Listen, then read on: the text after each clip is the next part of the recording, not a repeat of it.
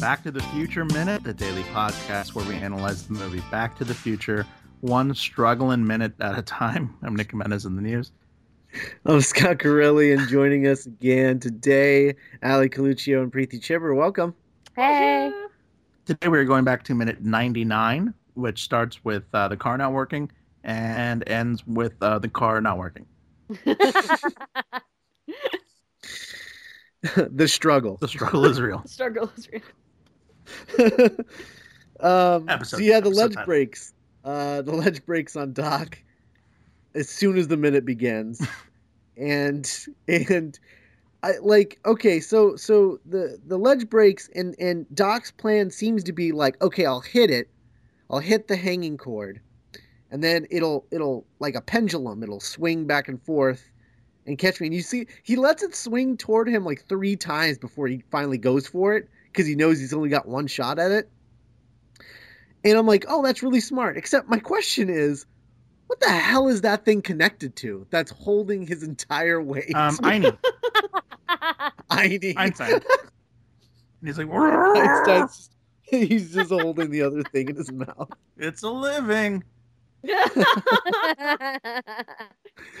Oh, because it seems like there's like a lightning rod thing that he's installed at the top of the clock tower. That must that thing must be like, man, it just it must be in there in order to support his entire weight. That's crazy. He's very lean. But he's very tall. You answered me so earnestly. You know what? He's, um, I uh, it's so weird that you say that. I, I was I was googling young images of Christopher Lloyd for later, and I sorry, uh, and uh, did you know that he's only like six one? really? Yeah, I, I guess like So tall. Well, I guess she's next standing to, next- He's next to Michael J. Fox, who is like Fair point. five four.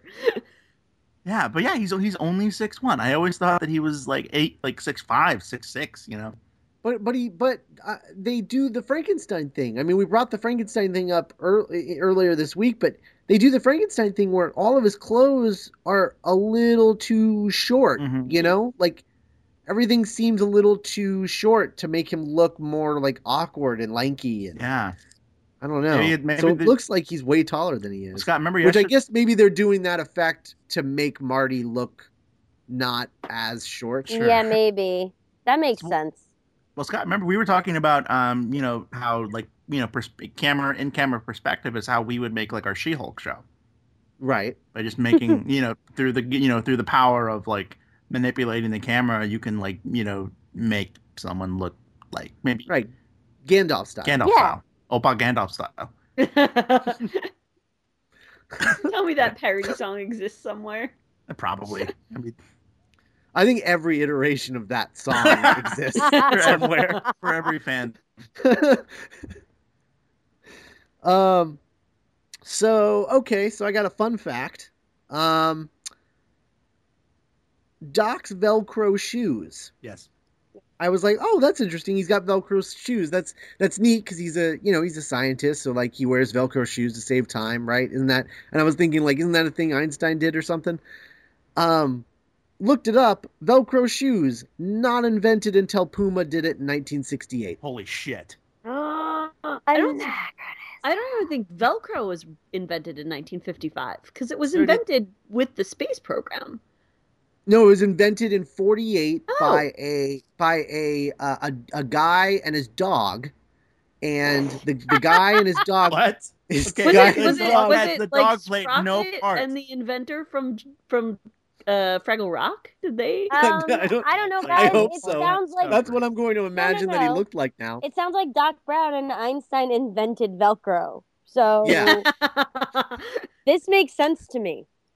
Um, so so this guy and his dog, uh, they were out in the they were like going going for a walk in the woods, and the dog got all of these spurs attached to its fur, and the guy was like having trouble pulling the spurs out of his dog's fur, and he just thought, you know, if I could create something that did this, but like manufactured you know that that that could be that could be something. And it took him a long "Yeah, time ahead."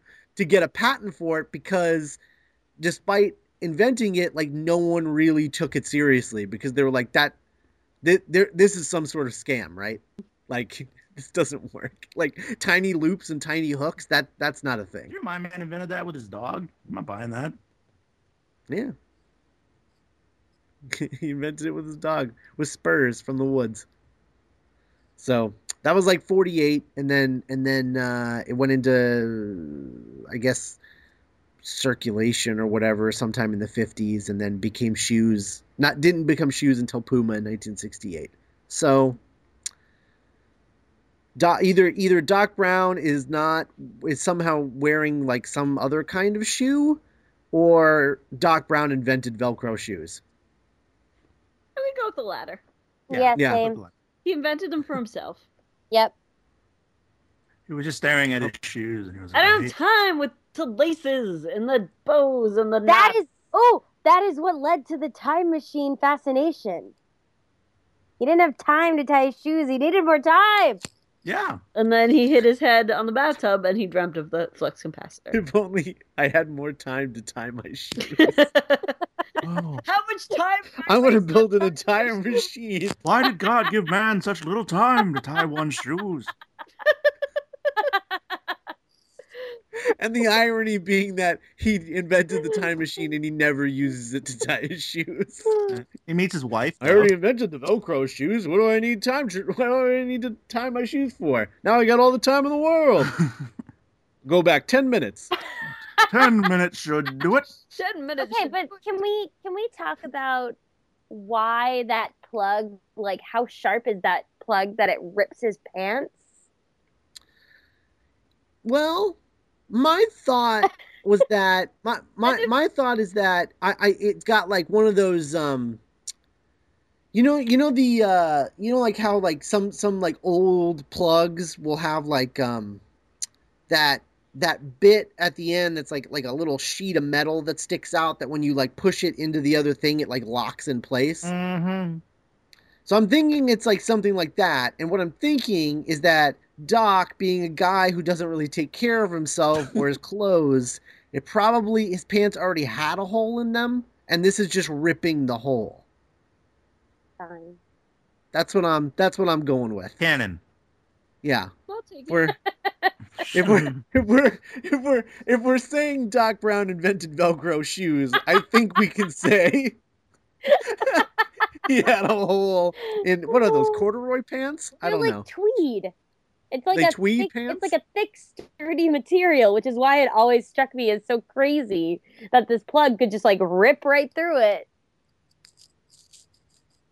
This is weird. I know. Well, Velcro shoes, Velcro shoes. pants ripping. Um, okay, so in, in last week, uh, Doc gave Marty directions of what to do, and he said, "I'm setting this alarm to go off." So that when this goes off, you hit the gas. And I've got it all figured out. You put the pedal to the metal as soon as that thing goes off, and you'll hit the cable just as the lightning strikes. Is that is this his four minute warning that we that we saw in the in Monday. minute ninety six? Well, I think this is no, this is the alarm that goes off at the starting point. Okay. So that from the starting point to him hitting the cable as lightning strikes, that's from the alarm to that is how long it is going to take him exactly to hit it just at the right second to get the lightning to to juice up the DeLorean. Gotcha. Yeah. Um, so the alarm's going off, and uh, Marty's not moving. and it's it's six seconds from the alarm going off to the end of the minute, and he still hasn't started the car and got moving. Um, so I don't know. I don't know if he's gonna make it, guys. I think he's gonna be stuck in 1955 Forever. forever. Until he Not the worst. I think he's doomed. I do want to like very quickly talk about that. I love that shot of the camera coming in low up to the car headlights with the Oh, like. yeah. Oh, it's so good. It's like every time it's like such a great build. It, it, it doesn't matter that it's like building a scene that is already building. It works that so well. In Yeah. that moment, I really wanted the DeLorean to be able to talk. Like KITT? Like it, its face is just so expressive in that little moment that I kind of wanted it to be like, Michael. Do, does the DeLorean have the voice of Mr. Feeny? Is that Yeah, I think it has the voice of Christopher Lloyd. oh Yeah. okay. That's even better. Hello. Oh Jesus. Hello, Marty. Oh, you know, it'd be Oh. great if they uh, if they did like the Doctor's Wife, but went Back to the Future, and like the DeLorean became like a woman for like an episode. I was just thinking it would be like Lucille from Arrested Development. that would be amazing. Here, go see a Star Wars.